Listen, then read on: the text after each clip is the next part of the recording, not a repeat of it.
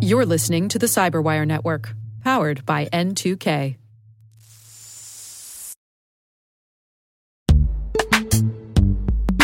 In the dynamic world of enterprise security, identity architects and IT leaders face a major challenge. Growth by repeated acquisitions multiplies the complexity of everything. Multiple IDPs, MFA providers, policy engines that all need to coexist. This can lead to fragmented user identities and policies that create security vulnerabilities and add access friction. Strata Identity solves this. Now you can decommission unneeded IDPs and consolidate the ones you'd like to keep without rewriting apps or disrupting users, engineers, and app owners. Plus, Strata's modular architecture makes it easy to integrate with any identity provider without manual maintenance and coding. Join the ranks of cybersecurity leaders using identity orchestration Visit strata.io slash cyberwire, share your top identity security priorities, and receive a pair of complimentary AirPods Pro. Offer valid for organizations with over 5,000 employees. Step into a new era of identity management at strata.io slash cyberwire.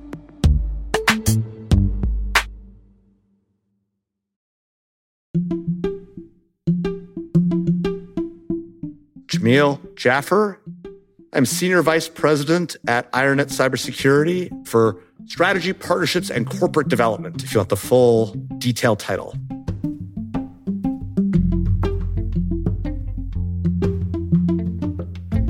I come from a family where my dad came to the US with a few hundred dollars in his pocket. He didn't have a job. He had a bachelor's degree, yes, but from the University of East Africa, Dar es Salaam, right? We're ethnically Indian, but three generations of my family grew up in East Africa. My dad got a job working first at the University of Toronto. Then he moved to LA and, and got a job at UCLA. And he sort of, he was one of these people who just walked in and, and said, Look, you want to hire me. I'm going to work my butt off for you and I'm going to do good things. And both my mom and dad gave me that work ethic.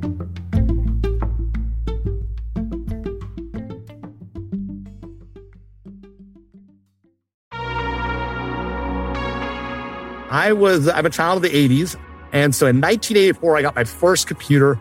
It was a Tandy TRS-80 color computer, the so-called Trash 80. 4K of onboard RAM, four kilobytes. We upgraded to 16 kilobytes, me and my dad. And we were the talk of the Rainbow Computer Club in Santa Monica, right? What are you going to do with 16K of onboard RAM? Oh my God, it's so much memory, right? But I paid my way through college in computer support. So I did computer support at UCLA for the life sciences department, for the athletics department. I crawled through ceilings running 10 base T cable uh, and doing fiber punch down blocks. So I've always had sort of technology in my heart, even though I did government, I did politics, I did law for a while. So this has always been a part of, you know, what I've been into.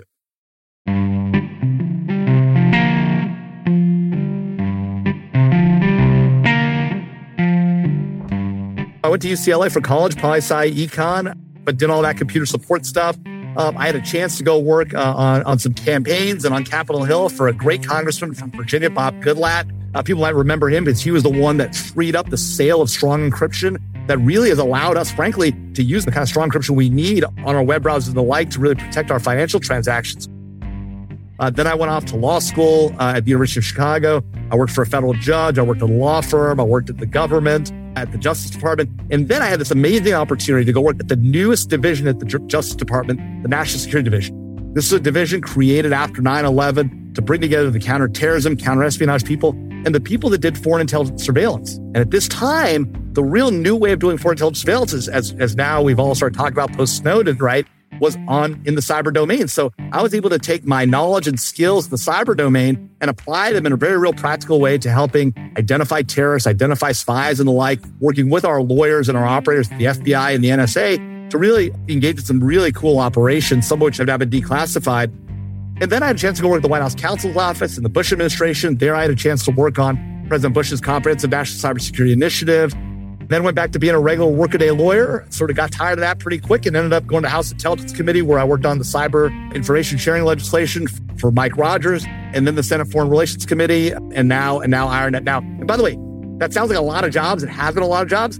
IronNet cybersecurity has been the longest job I've ever had. At almost seven years, it is three times more than the longest job I ever had before this. So I've loved it here. We're having a great time with General Alexander and the whole team. Bill Welch, our new co-CEO. It's been an awesome time and really pumped about what we're doing as we start thinking about what's next in the next iteration for IronNet.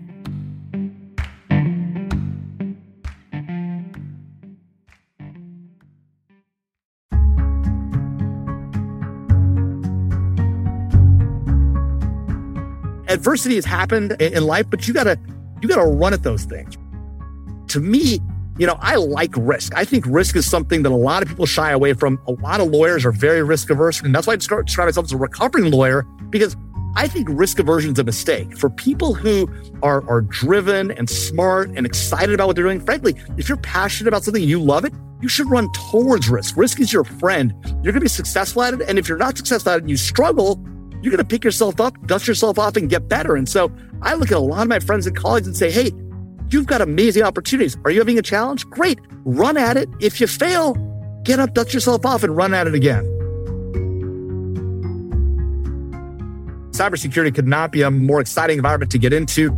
It is a rare industry that had a 0% unemployment rate for the last decade. I don't think there's any other industry in, in the space where there's that kind of low unemployment rate because there's an over demand for people and an undersupply. And so if you're thinking about getting into cybersecurity and you want to change your career or you want to go get a degree or you're a young person thinking about what should I do in college, if you're excited about this, and I think really, you really got to be passionate about it. You got to be into it. If you're into it and you want to do it, make the leap, do it. There's a ton of jobs. There's a ton of opportunity.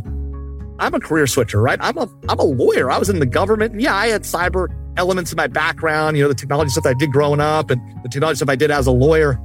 I made a hard switch. When I came to IronNet, part of my deal was I'm not going to do any legal work for the company. And I said, look, you know, I, I want to be a leader in the business space. I've been a lawyer. I've been there, done that.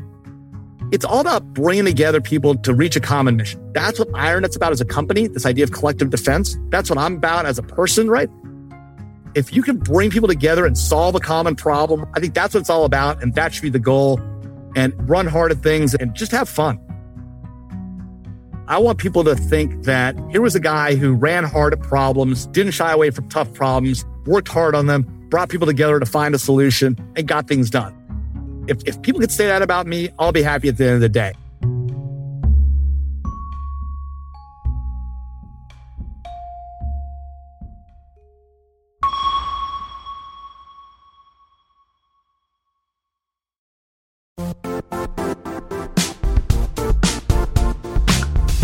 The IT world used to be simpler. You only had to secure and manage environments that you controlled. Then came new technologies and new ways to work. Now, employees, apps, and networks are everywhere. This means poor visibility, security gaps, and added risk. That's why Cloudflare created the first ever connectivity cloud. Visit cloudflare.com to protect your business everywhere you do business.